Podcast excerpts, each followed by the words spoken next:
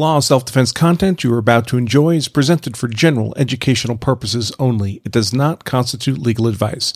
If you are in need of legal advice, consult competent legal counsel in the relevant jurisdiction.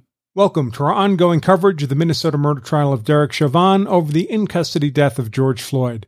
I'm attorney Andrew Branca for Law of Self Defense, providing guest commentary and analysis of this trial for legal insurrection. As a reminder, I am live parloring the trial in real time over at parler.com, and you can find that commentary using my Parler handle at Law of Self Defense. No spaces. Now, arguably the most interesting part of today's proceedings happened in the last seven minutes or so before the court recessed for the day. That's when the prosecution complained about some informal conduct by the defense counsel, only to find itself scolded by Judge Cahill, who then fairly stormed out of the courtroom. I'll come back to that in just a moment, along with video of that event, that exchange. As a brief summary of the substantive parts of the day, however, the afternoon saw four prospective jurors subject to voir dire. The first of the afternoon's prospective jurors, number 90, was rather quickly dismissed for cause when it turned out he was wildly biased against the police, whom he characterized as systemically racist and over militarized. The second prospective juror, number 91, was a retired female who self identified as black. She was found acceptable by both the defense and prosecution and was seated as the 11th juror for this trial. The third prospective juror, number 92, was another female, and she was also acceptable to both the defense and prosecution and was seated as the 12th juror for this trial. The final prospective juror of this afternoon, number 95, a male, was dismissed for cause by Judge Cahill after questioning by defense counsel Nelson revealed that number 95 would be too concerned about the safety of his family to take on the responsibility of being a juror on this high profile case. Now, for what it's worth, my opinion, the two seated jurors, number 91 and 92, both struck me as perfectly reasonable jurors for this trial, especially in the context of some of the patently and outrageously biased prospective jurors we've seen coming through voir dire so far. Now let's get back to this Judge Cahill's scolding of state prosecutors. To understand this afternoon's scolding, we first have to know that the defense has filed motions for the court uh, for a continuance or delay of the trial, as well as a change in the venue of the trial, in part on the basis of the city of Minneapolis agreeing to a $27 million settlement to the Floyd family, as well as the city's ongoing public discussion of that settlement. The concern, of course, is that the city agreeing to this record breaking uh, settlement would suggest to prospective jurors that, well, if the city agrees there was a $27 million mistake in this case, then surely something wrong must have been done, and if done, surely done by the defendant in this trial, Derek Chauvin. About mid afternoon, there was some informal discussion in the courtroom about these motions to continue and change venue, in part because the written briefs for them were due by, uh, to Judge Cahill by the end of business today, and he intends to rule on those motions tomorrow morning. As part of that informal discussion, defense counsel noted that even this very day, the city was again having a meeting with the press in which they were discussing the settlement as yet another example of conduct that the defense argues calls for a continuance and change of venue. I have that video of that roughly one minute reference to the uh, press uh, briefing embedded in the text version of today's content. Now, keeping that background in mind, as the court prepared to recess for the day today, Prosecutor Schleicher informed Judge Cahill that he disagreed with the precise manner in which defense counsel Nelson had characterized that press briefing. It was not, for example, a press briefing uh, specific to the settlement or called specifically to talk about the settlement, but rather was the normal weekly press briefing for the city where reporters happened to ask questions about the settlement.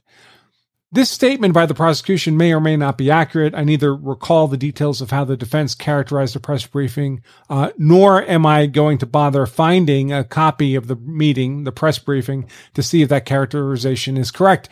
The important part here is that after complaining about the supposed mischaracterization of the press briefing, Prosecutor Schleicher asked the court to require that any such factual statements made in court be done formally as a formal offer of proof or declaration with supporting exhibits, affidavits, and so forth.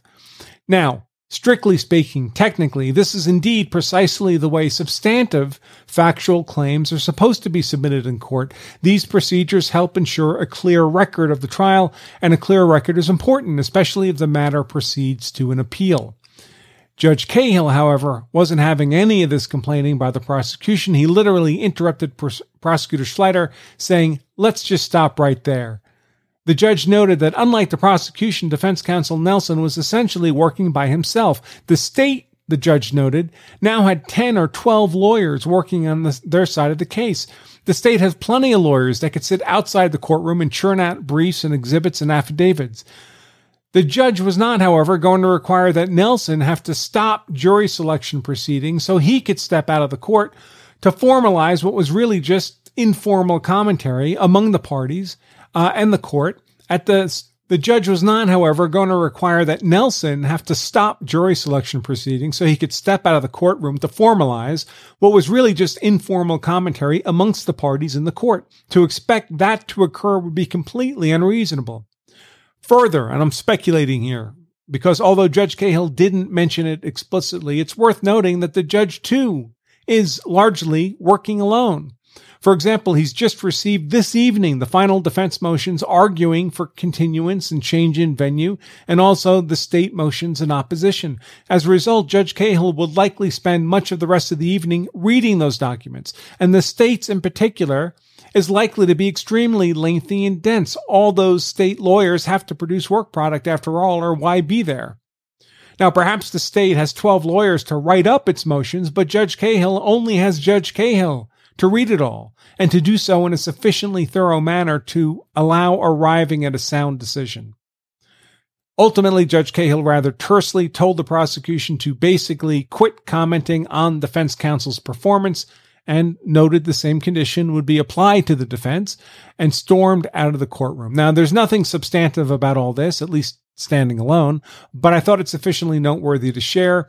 In any case, I've embedded the seven and a half or so minutes of the last portion of today's court proceedings where all that occurred in the text version of today's content. Let's talk briefly about juror number 90. I'll only spend a moment here, uh, given that he was rather quickly dismissed for his anti police bias, but that bias was so over the top, and number 90 was so blind to how over the top it would appear to others that it's worth touching upon in a summary fashion. Once again, voir dire started out with number 90 swearing under oath that he could and would be a fair and impartial juror in this case, and it was only the availability of the juror questionnaire that tore this affectation apart. It was also particularly telling that when number 90 expressed concerns about his safety if he returned a particular verdict, the verdict he was worried about was a guilty verdict. He believed that supporters of Chauvin might hunt him down to cause him harm. This is akin to that previous prospective juror a day or so ago who blamed the rioting, looting, and arson in Minneapolis on the Boogaloo Boys rather than on pro Floyd, pro BLM rioters. In any case, I've embedded the voir dire of that prospective juror 90 who was dismissed for cause because of anti police bias in the text version of today's content. Now to juror number 91. Uh, she came across as intelligent and thoughtful. About halfway through her voir dire, she self identified as a black woman.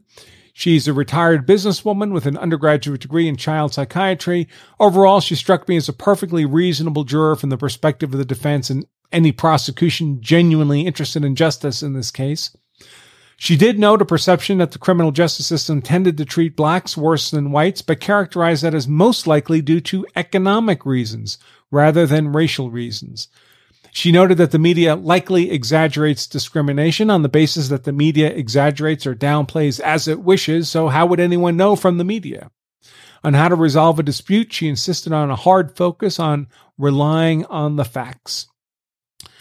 Her views of Chauvin and Floyd were both neutral on the grounds that she lacked the facts to have an informed opinion. She had a favorable view of the police and had a relative who was a police officer.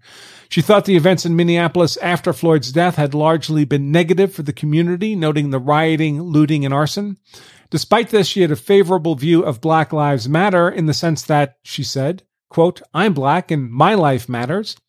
She had a neutral view of Blue Lives Matter, but noted that everyone's life matters. Once again, I've embedded the voir dire of juror 91, seated as the 11th juror on this trial in the text version of today's content. And finally, juror number 92, um, she noted she would form her opinion based on the facts and was not someone who would compromise on what she believed on an important matter simply to achieve a consensus. She acknowledged that two people could see the same event and walk away with different perceptions, and that didn't necessarily mean either was lying. She also acknowledged that a person's training and experience would likely influence their reasonable perception of events. She noted a somewhat uh, negative perception of both Chauvin and Floyd, but noted also this was based merely on media reports and acknowledged she didn't actually have any facts for an informed opinion. She had no trouble with that.